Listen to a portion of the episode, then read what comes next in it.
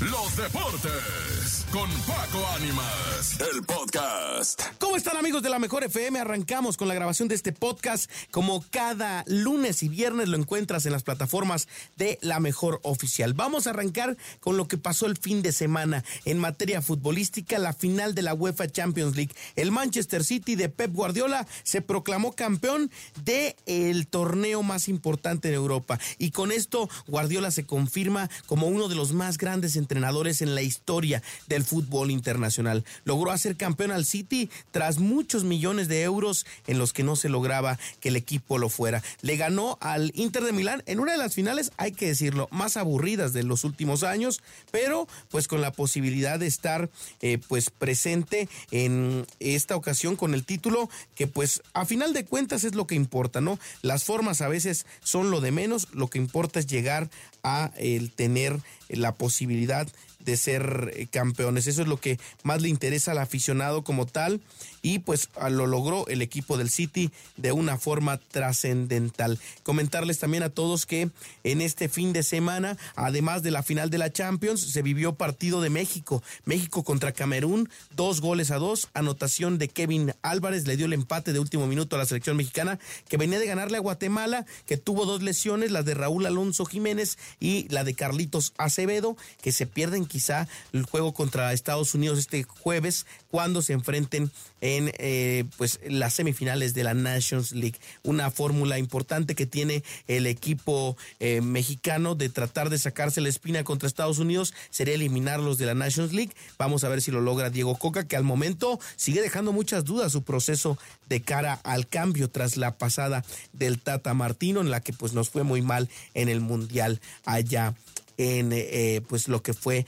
esta última justa mundialista. Comentarles también que eh, se definió eh, también lo que fue Roland Garros. Novak Djokovic dio mucho de qué hablar al llegar a 23 Grand Slams. Decía el serbio, es el torneo más difícil de ganar y cómo no, se topó a Carlitos Alcaraz que tristemente se lesionó, pero lo desbancaron de el, uno del ATP al momento logró ganar el torneo Djokovic en una serie de estrellas increíble en las tribunas. Estaba Tom Brady, estaba Mbappé, estaba Zlatan Ibrahimovic, entre muchos otros más que vieron coronarse al serbio como el mejor de todos los tiempos. Por encima de Nadal, por encima de Federer, por encima de Alcaraz, lo que ha ganado el serbio no lo ha ganado nadie en el tenis internacional. También comentarles a todos que lo que sigue siendo noticia es la llegada de Lionel Andrés Messi al fútbol de la Major League Soccer. Ya todos los partidos del Inter de Miami de aquí a que termine la temporada tienen entradas agotadas y a un precio exuberante. Y es que todos quieren ver a Messi en su nueva etapa. En pesos mexicanos, ¿sabe usted cuánto va a ganar Messi por minuto? 2.250 pesos por minuto. Esos no los ganamos muchos ni en una semana. Entonces, la verdad es que es impresionante la forma en la que Djokovic logra, perdón, en la que Messi logra mover el mercado de manera importante. Le ofrecieron además ser accionista de un equipo de la MLS, los patrocinios de Adidas y demás marcas van a estar también geniales. Entonces, es algo que sin duda pues movía mucho al argentino el encontrar la manera de cómo eh, pues darle una vuelta a su vida. No quiso ir al Barcelona para no afectar los sueldos de los demás futbolistas. A cambio, llegó al equipo de la MLS a cerrar su carrera de forma digna, estar más cerca de la Argentina, tener la tranquilidad de vivir en Miami en una gran zona para que sus hijos puedan desarrollarse y por supuesto que tendrá siempre la posibilidad de regresar en el momento que quiera al fútbol europeo. Así que Messi se está dando sus lujitos y cómo no si es el mejor quizá de todos los tiempos y de toda la historia. La verdad es que ha logrado hacer una gran carrera, ha logrado hacerlo muy bien y ojalá y pronto podamos estar hablando de que el argentino tiene eh, la posibilidad también de enfrentarse a clubes mexicanos. Se habla de que la League's Cup sería el momento ideal, incluso debutaría contra el equipo de Cruz Azul, algo que pues estaría también muy interesante, ¿no? Ya en algún momento el fútbol mexicano tuvo a Ronaldinho, ahora Messi estaría eh, ya en la MLS, y por supuesto que lo vamos a disfrutar todos en la CONCACAF como tal. Así que dicen algunos que será el plan de retiro después llegar a New Old Boys de Argentina o que sería el momento ideal para que la CONCACAF regresara a la CONMEBOL para que se pueda jugar Libertadores y Messi juegue Libertadores.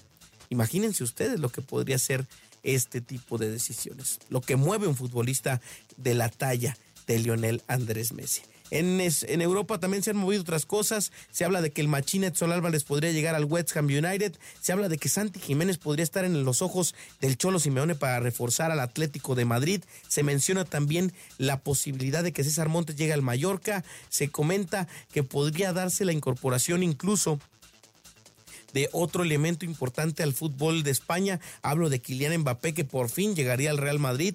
Otros dicen que sería Roy Kane, otros dicen que sería Haaland. La verdad es que no sé, el mundo está muy loco todavía en momentos de fichajes y no se sabe exactamente qué pueda suceder. Comentarles también que eh, noticias internacionales justo del Real Madrid, el nuevo heredero del 7 de Cristiano Ronaldo será Vinicius Jr quien tomará ahora el puesto del número 7 al dejarle el número 20 a eh, Benja que llegó para este torneo. Y en el fútbol mexicano se siguen moviendo los fichajes también. Eh, se, llega, ya a la posibilidad de tener nuevamente algunos refuerzos para distintos equipos en México. Lo que sigue llamando la atención es que al día de hoy el América sigue sin entrenador a menos de 19 días de estar viviendo el arranque de la apertura 2023. ¿Qué va a pasar con el América?